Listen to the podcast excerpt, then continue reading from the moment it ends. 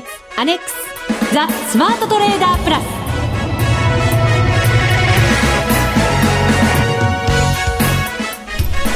全国のリスナーの皆さんこんにちは。内田まさです。この時間はザ・スマートトレーダープラスをお送りしていきます。まずは福福コンビご紹介しましょう。国際テクニカルアナリスト福永博之さん。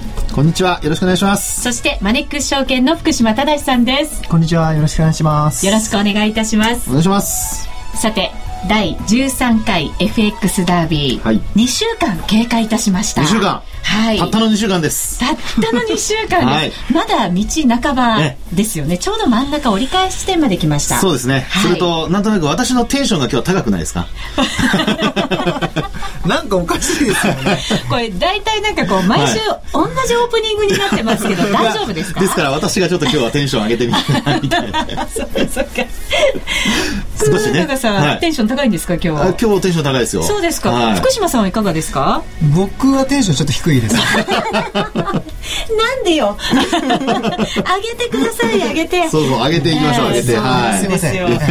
実はもうあのホームページにですねそうなんですよ。2週間経った、はい、今日の朝現在のランキングがもうアップされていますのでいやいやちょっとぜひ今まだ見てらっしゃらない方は。ええ。ーすぐにアクセスねそうなんですよ。ね。パソコン手元にありますか？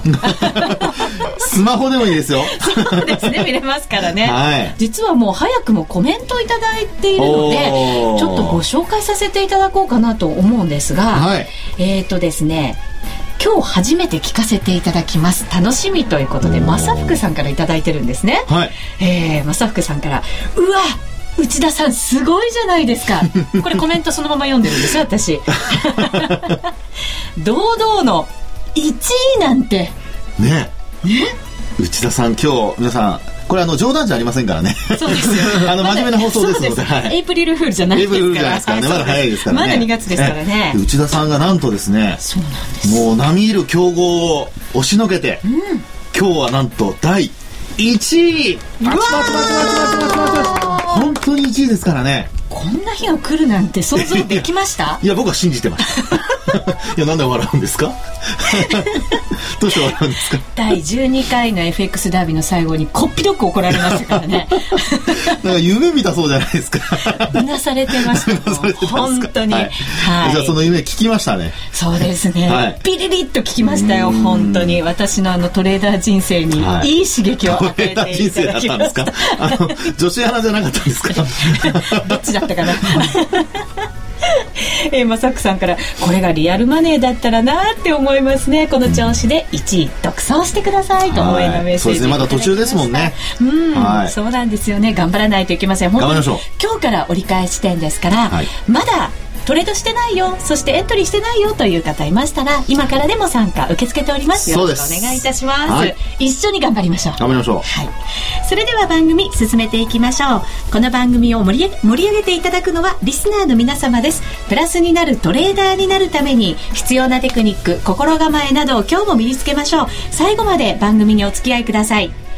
この番組はマネックス証券の提供でお送りします。スマートトレーダー計画よーいドン。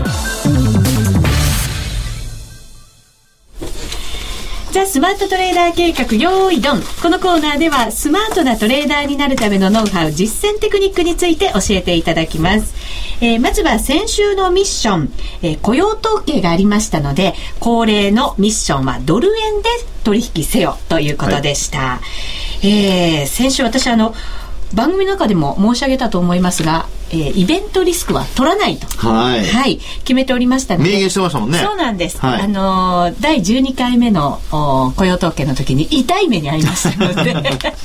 それを教訓にしましてですね、えー、トレードは今週に入ってもう雇用統計が終わりましたあ週明けからですね、はい、にしました。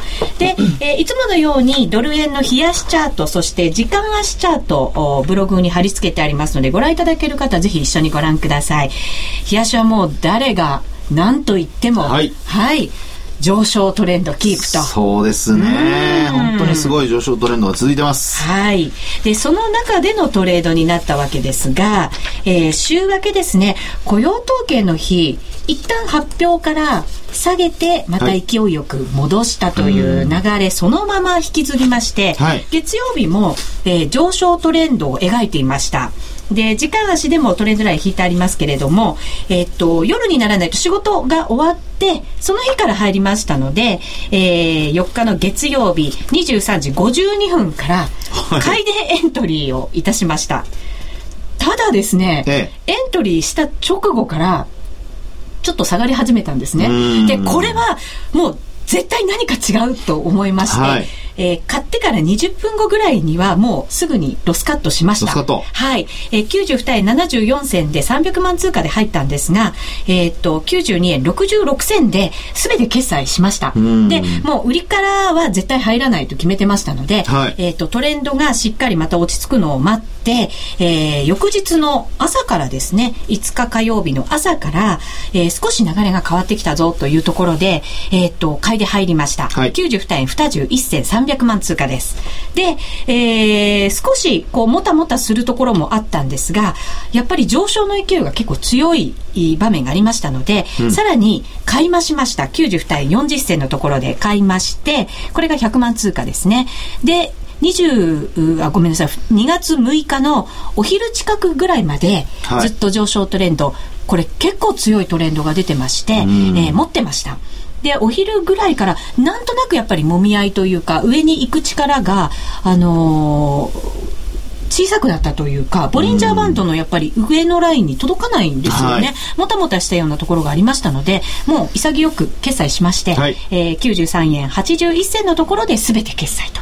はい、その後やっぱりちょっとねもたもたした感じの嫌な動きになってるので、まあ、ここで手締まっといてよかったなと後から思いましたけれども。はい。はい。えーっとですね、今回のまあトレードで一番重要なことは、あの、内田さんがやっぱりエントリーのタイミングをちゃんと待ったってことじゃないでしょうかね。はい。あのーまあ、まずそのロスカットの場面もですね、まあ、基本的には、あの、動きがこうイメージと違うということで、ごめんなさい、えーすぐにこうロスカットしたっていうところは、これはまあ、あのもうもちろんいいことなんですけども、その後ですね、あの、無理せずに、こう、タイミングが来るまで待ってた。で、なおかつ、えーその後、おちょっとこう最後までですね、トレンドが続いている間はずっとこう持ち続けたと。はいこれまであんまりこういうあのトレードの仕方ってなかったですよね。とにかくそのエントリーというので見ますと、う んあの一旦どうですかね。一旦こう失敗して、ロスカットして失敗した後に、またそのエントリーをして、で、それですぐ取り返すっていうパターンが多かったんですけれども、まあ今回一番そういう意味ではその余裕がちょっと生まれてですね、で、なおかつ、あのーまあ、利益を確定するところも余裕があったというね、ですから、は そういう意味では本当に、こういうその、売買がこうあんまり多くないんですけどね、数は多くないんですけども、あの、利益をこうしっかり確保するっていうやり方を、やっぱり、あの、リスナーの皆さんのにもですね、えーちょっとこう、今回内田さんなんと言っても、1位ですから、はい あの、もう、あの、堂々と、やっぱりちょっと見習ってほしいなというふうに思いますね。他の方にね。風格がありました 自分で言って笑うところが良くないですねこれね風格がないですねこれいやいや、まあ風格というのは後からついてくるもので、あとそれから人が決めるもんですから。自分で風格で決めるものではないのでですね。なるほどかなりの限福定島さんにも現れてるじゃないですか。しかも鼻で笑面白かったうです。面白かったです。すみません。いやいや、さすがもうね、本当にね、えー、実るほど神戸を垂れる稲穂かなというところで、ちょっと早くそうなってほしいな。まだ相変わらず自分から言ってますからね。まだね言ってくれないんですよね足りませんか？まあまあ冗談はさておきですね、はい。あの今お話ししましたようにこのエントリーのタイミングをやっぱりきちんと自分のタイミングまで待ったっていうところが、まあ、今回一番この成功した秘訣であると同時にやはりあの値幅が取れてますからねこれね、ラッキーでしたね。はい。まあそういう意味では、やはり、えーエントリーと、それからエグジットのタイミングですね。えー、94円つけるとこまで、あの、持つっていう人もひょっとしたらいるかもしれませんけど、まあそういう意味では、やはりあの、ボリンジャーバンドのプラス2シグマに届かなくなって、えー伸び悩んできたところで一旦利確するっていうのは、まあこれはあの、94円で多分売りそびれた人からしてみると、あと少しずつ下落してくる中でこれ、なかなか売れませんからね。そうなんですよね。しかもなんかこう、下がりそうで下がらない場面も結構ありながらじわじわ下がってるので、はい、そうですね。手仕まいにくいんですよね。もうちょっと持ってたら上がるんじゃないかとか、はい、なんかそんなふうに思いがちな相場の中なので。そうですね。それとあともう一つはやっぱり、えー、あのショートしないというふうに決めてるっていうところも良かったんじゃないかなと思いますね。内田さん結構ルール破ることがこれまで多かったので。今回はなんか鉄の意志でなんか頑張ってますねもう先週もここで報告したんですけど、はい、自分の過去のトレードで失敗は逆張りなんですよ、ね、絶対に逆張りがうまくいかないんですよね。いやでも本当にあの、えー、トレンドフォローでいってる分には、まあ、うまく本当いってますよね。そうですね。トレンドがすごくこう背中を押してくれたというか味方になってくれたかなというふうにね思う大きな、ね、はいトレードでした。よかったです。はい、福島さんいかがでしょうか？えー、っと最初の方なんですけどもやっぱりあれですかね調子に、調子に乗ってるじゃなくて間違え、間違えました。あの、調子に乗ってるわけじゃないんですけども、調子がいい時ですね、ごめんなさい。調子がいい時だいぶ違いますね。意味合いがね。正反対な感じ。正反対。正反対。な感じですけど。あれやっぱ感、直感がやっぱ働くんですかね。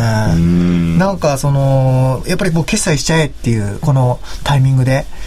普段だとそんなにこうね、このタイミングで決済ってなかなかないと思うんですけども、なので、これ24万円ぐらいしか負けてないんですよね。そうですね。あもう計算してくれたんですか？ざっくり、ざっくり計算しましたよ。はい、で、勝ち、勝、2回目のトレードで、えー、儲けた額が500、560万ぐらい。はいうんすすごいですよね、そう考えると。損切りが24万で。ワントレードで。トレンドがなんかあの上昇トレンドなので、ちょっと下がっても戻ってくるかなと思って、今までだったら多分ロスカットしないで、ストレスを抱えたま、まあ多分下落の局面も持ってたことが私多分多かったと思うんですよね。はい、でもなんかこう、気持ち悪さを感じたら、手締まおうと今思っているので、まあ、それが正解なのか外れなのかわからないんですけどいや今のところはいいんじゃないですかね。いいそうですねだからその最後の決済のタイミングも、まあ、少しもみ合ったところであのこれもあるある程度直感に近いところですよね。あのずっと 外で見てたんですよね。なんかこうスマホでこうずっと見てて、でなんかこう。い行かなくなったなみたいな。もうこれは今手締まっとかないと多分後で後悔するな 内田さんやっと真剣になってくれましたよ。外でも見てくれるようになりましたね。常に 自分で白状しましたね、はい、そういえばそうですね。スマホにしたものもねそうですよ、ね、直近ですね。はい。これで、あの見られるように外でもしっかり見られるようにスマホに変えましたよ。よかったですね。神経さ伝わりますか？もう FX と寄り添って、数年。さっき自分の人生、トレーダー人生って言ってました。これもやっぱり。うっかりつるっと。いや、僕は聞き逃しませんよ、そういうこと。はい。はい。今回のトレードご報告させていただきました。ちなみにこれだけですかトレード。トレードですか、うん、えっとちょこっとユーロもやってはみたんですけどユーロ下に行き始めたのでこれは私はあんまりやらない方がいいなと思って、ね。はい、今回はドル円頑張りました。がっつり集中で、はい、はい、頑張ってまいりました、では評価を福島さんお願いします。もうじゃあちょっとテンションああまり上がらないですけど。いやこれなぜかというと違うんですよ。1位になっちゃうと、はい、次の目標とかあと、内田さんがまた天狗になっちゃうんじゃないかとか、いろいろちょっと心配事がいやいやいや、大丈夫ですよ。大丈夫ですかね？そう。まあ目標は、これからじゃあ、どこまで1位が保てるか、1位の座を守ることができるかっていうのどうですか？僕は、僕はそっとしといてあげたいな。親心です、ね。いやいやいやいやじゃあ、はい、わかりました。じゃあ評価は今回はもちろん5で。ありがとうございます。おめでとうございます。ありがとうございます。ありがたく頂戴いたします。いや、他のリスナーの方頑張ってほしいですね、いやいや、本当ですね。まあ、あのね、先ほどお伝えしたように、あの、えー、ウェブをね、あの、ご覧になってる方はもう金額の方もお分かりだと思うんですが、はい。2週間でこれも内田さんの記録ですよね。記録です。今まで1000万の利益は超えたことがなかったので、もちろん、はい、これ多分超えてる方っていうのはあのトータルあの、まあ、最初から最後まで通してみても多分数名しかいらっしゃらないんじゃないかと思うんですよね、はい。えー、ですから、まあ、あの同じ方がねあの1000万超えるケースというのは何度もあるんですけど、まあ、そうした中で内田さんがなんと1300万円以上ですからね。はい頑張ってきました。先週の末からするとどれだけ増えたんでしたっけ？先週が確かなどれぐらいでしたかね？700ぐらいでしたね。700万ぐらいですかね、はい、あじゃあ倍になったと。そうですね。いやいやいややりましたね。もしこのままあれですよあの1位だったら、はい。第14回目のタイトルは FX ダービーウッチに挑戦ですよおっと。ウッチー杯とかになるんじゃないですか。ウッチー杯とかにしていただける FX と。ダービーもうちょっと気が早すぎるなみんな。そうです。大体こういうふうになったところで落ちていくんですよ。ここが頂点だったりするんでね。気をつけないといけませんいえいねえはい。大丈夫です。はい、頑張りましょう、えー番組の後半で皆さんのランキングも発表させていただきましょう。以上スマートトレーダー計画用意ドンでした。ザ・スマートトレーダープラス。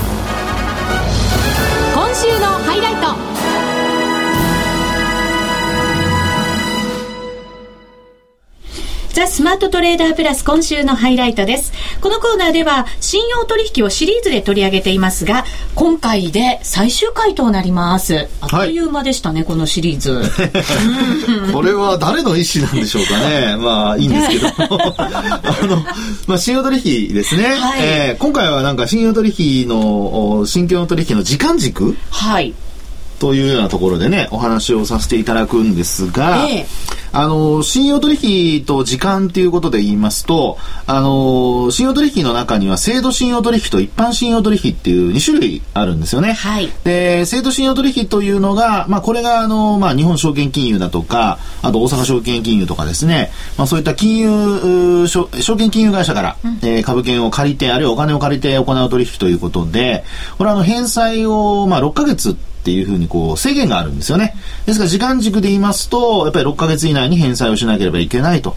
で、まあこれがほとんど一般的にこう使われているものなんですが、でもう一方のあの、名前が一般信用取引というやつですね。はいで、こちらの方は、あの、証券会社とお客様との間でですね、えー、まあ、あの、返済期限というのを決められる取引なんですね。ですから、あの、まあ、あー昔からこう、無期限信用とか言ったりとかですね、あるいは、あの、まあ、銘柄によっては3年とかですね、まあ、そういうふうに期限を設けて、えー、制度信用取引よりも、まあ、期限長く、できるということがありますね。はいで、その長い分ですね、とりあえずその、やっぱり金利だだとか、まあ、そういう面で多少、あの、まあ、あコストがちょっとね、かかっちゃったりとかっていうことにある、になってしまいますので、まあ、3年もし本当に信用取引で縦玉立てるのであれば、まあ、やっぱり現物を 買った方が、はいまあ、いいのかなと。で、あの、信用取引、その期限内であれば、まあ、あの、えー今お話したように、こう、現金があればですね、これから多分、あの、まあ、ちょっとまだ早いですけども、えー6月とかに、まあ、例えばボーナスが入ると。で、それまでの間に、今、例えば株こう上がってる中でですね、現金持ってないんだけど、信用取引でとりあえず買っとこうっていうふうに買っといて、で、その間の金利は支払わなきゃいけないんですけども、えーボーナスが何か入ってきた時に、株券を、その現金をこう、まあ、えーマネック証券なマネック証券にこう、預けることで、現物の株券引き取ることができるんですよね。ですから、そのチャンスを逃さないで済むっていうのも、はい。実は信用取引のいいところなので、ええ。まあ、どうしても信用取引というと短期売買というようなイメージだとか、あるいはレバレッジが効いている取引なので、えーこうすぐにこう、ね、まあ、さや取り取引というようなイメージになってしまうんですけども、ええ。実はその使い方によっては、まあ、今の状況で言いますと、おまあ、こんな風に株が上がってる中ですので、えーまあ、先回りして買っといて、で、えー現金が入ってきたらもう現引きと言いますけども、えーあるいは品受けとか言ったりしますけどね、株券を引き取るということができますよね。はい。そういうのもできますからね。確かにそうですね。チャンスを逃さないというのは重要ですよね。そうですね。それからあとは、まあ、これからその期限で言うと、やっぱりあの、決算期が3月、あるいは2月決算の企業とかありますね。はいで、優待だとかを取りたいというお客様で、で、なおかつ株価が下落したらどうしようとかっていうね、えーそういうあの心配をされている方もいらっしゃると思うんですが、まあ、そういう時には、あの、現物持っていれば、それをあの、信用取引の口座開いて、で、自分の持っている株の同じ株数だけ、まあ、つなぎ売りというふうに呼ぶんですけども、はいあのーまあ、優待取りのためにですね、値下がりリスクを回避するために、えー売っておくと。はい。最終日に売るんですね。信用で売るんですよね。売るんですね。はい。で、えー値下がりしたら、まあ、あの、株券をそのまま、あの、渡してもいいですし、これも株を引き取るのと逆で、じ持ってる株券を決済に使うことができますね。で、あるいは、あの、もう、か買い戻しといって返済してしまえばいいわけなので、まあ、そういう意味では値下がりリスクも回避できると。で、優待は取れる。で、ただまあ、あの、配当に関しては、これは多分相殺され、多分というか相殺されちゃいますので、はい、そういう意味では、対、あの、えー、配当の旨味というのはないんですけども、優待どうしても、例えばね、あの、ディズニーランド行きたいとか、まあ、内田さんこのまま1位にで頑張ってると、なんかご褒美あるかもしれませんよね。えディズニーランドのまたシングルチケットもらえますか、ね、シングルですか？まあでも2枚になったりして、この前あのシングルでいただいたんで。はい、まあ、すみません、余計な話でしたけど、そういうふうなですね、あの、リスク回避をしながら、はい、信用取引をうまく、こう、期限という意味で言うと、こう、決算をまたぐところで、えー、売りをうまく活用するとか、はい、まあ、そういうことも、あの、できますのでね、信用取引自体は、これはやっぱり、あの、まあ、ああんまりこう、えー、食べず嫌いでですね、あの、まあ、あこう、見過ごすよりは、やっぱり使い方をうまく、こう、ちょっと勉強してですね、はい、えー、自分の、おまあ、コントロールできる使い方をすると、そういうのがいいと思いますけどね。確かにそうですね、ボーナスまでとか、はい、チャンスを逃さないためにとか、あとはそういう、えっ、ー、と、決算の時ですよね。そうですね。かにうまく活用できたら、はい、本当にこう、二度美味しいぐらいの投資ができるわけですね。そうなんですね。ですから、まあ、ここでいうところの期限っていう時間軸っていうのは、要するに期限付きの、うん、あるいはその限定されたという意味合いで、えー、その時だけ使うとかね、うん、そういう使い方をしてあげれば、はい、あの、えー、まあ証券会社であの信用取引口座、えー、を口座を作る意味とか、意義とかですね、すごく個人の方にこう、えー、有効に働いてくれるんじゃないかなというふうに思いますけどね。うん、そうですね。はい。ぜひ福島さんこういうものあの上手に使いながら自分のトレードに役立ててほしいですね。そうですね。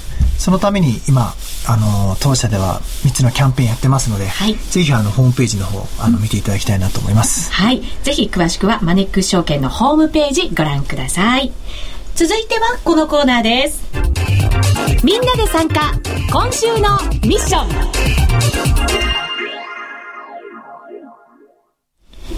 さて、このコーナーでは福島さんから今後1週間のミッションをいただくのと同時に、えー、ここまでのランキングご報告させていただきましょう。その前にですね、今日実はですね、えっ、ー、と、質問が一つ、はい、番組ブログに入ってますので、こちらにまずは福島さんに答えていただこうかなと思います。はい、えー、質問からご紹介しますね。ダービー用のサイトからデモを申し込むと、マネックス上は使えないのでしょうか？普通にでも、おおアカウント作ると使えるのですが、ダービー用のサイトから申し込むとログインができないんだそうです。えー、いかがでしょうか？ということですね。そうなんですよね。デモはですね、あのマネックス上の方が使えなくて、通常のウェブ版、ウェブブラウザー版の、あのトレードツールでしかですね、あのトレードできないので、あの、大変申し申し訳ないんですけども、あのウェブ版でやっていただきたいなというふうに思います。うん、すいません。はい、ウェブ版でお使いください。はい、さあ、それではここからは、まずは、ランキングから発表しましょうか。はい。ここまでのランキングですね。はい。はい。えー、10位から福島さん、それではよろしくお願いします。はい。えー、第10位。名前だけ言いますね。はい。えー、新高山登さん。うん。えー、第9位、亀太郎さん。亀太郎さん。はい。第8位、MWLK21 さん。はい。常連ですね。常連ですね。えー、第7位、とりあえず注意さん。えー、これは何ですか？第6位。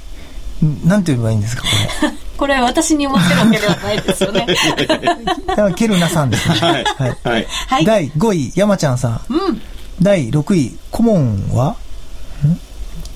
国つぶしつぶしさん。はい。国つぶしさん、わかりました。はい。はい、そして第3位、梅ちゃん先生。はい、先生。1000万飛んで、えー、40万のプラスですね。はい。はい。えー、そして第2位がアリスさん、えー、1190万。うん。そして先ほどもう、あのー、福永さんから紹介ありました、えー、第1位は内さん。はい。えー、1300、えー、148万164円。すごいですよね。1314万円ですか。はい、頑張ってきました。すっごい、倍以上ですね。ですね。倍になりましたね。うん。なんか内田さんにお金預けたくなってきたな。ウッチーファンでようこそ。いやいやいや、今のは冗談ですけどね。そうですか。はい。はい、信用されるように頑張らないといけませんね。ちょっとアリスさんと梅ちゃん先生頑張ってほしいですね。もう最近なんかリスナーの方を応援するように、ね、本当になってきますよね。前回ボロボロだったのに。さあ、福島さん、今後1週間どうしましょうか、ミッションは。うん、そうですね。はい。先ほど内田さんが少しユーロ円？うん。やっている、やっていた？いやユーロ円やっぱりすごい動きが結構しっかりね、そうですね。出てるので。値幅もありますからね。うんえー、じゃあ今週はユーロ円でいきましょうか。ユーロ円で、はいはい、今日 ECB の理事会もね、そうですねそうですねは、はいいえーぜひ皆さんもチャレンジしてみてください。そのじゃあアドバイスちょっといただきましょうか。ユーロに関しては、その今日理事会があって、ね、このところ結構いろんなニュースがユーロからも届くんですけれど、まあそのユーロの相場の水準ですよね。そうですね。気にされているコメントも出始めてます。うんあの、まあ、ユーロがその高すぎる、高すぎないとかですね、ええ。あの、ドイツの方からこう発言が出てきたりだとか、まあ、いろいろ、あとギリシャの方でユーロは高い方がいいんだとかですね、あの、発言が出たりだとか、ちょっとやっぱりユーロの中でまたまた、なんとなくこう、えーまあ、まとまりがなくなってきてるというか、はい。まあ、そういうのがありますよね。でそうした中で、あの、今晩、えーまあ、夕方になりますけども、ECB の理事会があって、で、なおかつ、あの、BOE のお政策金利の発表もありますからね。はい。ですので、まあ、そういう意味では、やはりあの、その後の発言でしょうね。まあ、どういうふうにあの発言するか。まあ、特にその、おユーロ圏の、おまあ、ユーロのつ、まあ、強含みというのを嫌がっている国があるとすると、まあ、ちょっと、あの、景況感云々という話でですね、えー ECB の方の、まあ、ドラギ総裁がですね、えー何かしらちょっと、あの、景況感うん悪いとか、なんかそういう話をして、ユーロを弱含ませるような発言が出たりだとかね。はい。まあ、そういうのがあるかもしれませんので、まあ、そういう意味でやっぱり、あの、まあ、ECB 理事会の後の会見を、やはりちゃんと注視して見ておくっていうことは重要でしょうかね。そうですね、はい。えー一応日本時間の今日の21時ですね。あ9時ぐらいですかね。夜の9時に、はい。えー BOE が金利を発表し、はい。その45分後21時45分に、えー、と ECB が政策金利発表すると。うん。ともに、まあ、現状維持の予想ではありますけれども。そうですね。まあでもね、ちょっと、あの、強含みになってる通貨に対して、各国が、あの、あんまりこう、いい顔してない部分がありますのでね。はい。まあ、日本なんて本当にまだまだ、あの、修正の段階だとは思うんですが、まあ、そのあたりの感覚のズレっていうのがね、あのちょっとこう、不協和音につながって、えーなんかこう、投機筋に狙われたりだとか、まあそういうことにもなりかねませんので、ちょっとまあ、そのあたり、要注目でしょうね。そうですね、はいえー、と今日と明日では EU 首脳会議もありますしまた来週末は G20 があって、はいその次の週末ってイタリアの総選挙なんですよね、結構だから 軒並みやっぱりちょっとこうイベント続くかなっていう週末に、そうですね。特にヨーロッパのイベントですよね。ええまあ、そちらが、まあ結構注目される、えーまあ形になるでしょうね。うん。福島さんじーっとチャートを今いやね日足から月足まで。ねやっぱりもうギリシャショック前、ギリシャショックって2010年5月じゃないですか。うんはい。もうその水準にもう到達してるので、そうか。だいぶか、ま、まあ、戻ったっていうよりは、かなり強い状況になってますよね。月足なんて見てるとなんかこう垂直に上がってきちゃったなっていうような 本当そういうチャートですよね、はい。やっぱり過熱感も、まあ、もちろん出る水準でもあるんだと思うんですけれどうん。それでも駆け上がってるというような。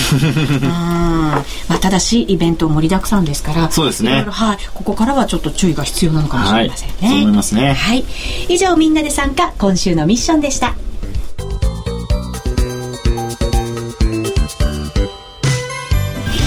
あっという間にお別れの時間が近づいてきました。マネックス証券のホームページではたくさんのキャンペーンお知らせしていますので、ぜひ詳しくお読みいただければと思います。お相手は？福島正と、福永博之と、内田まさみでお送りしました。それでは皆さん、また来週また来週この番組はマネックス証券の提供でお送りしました。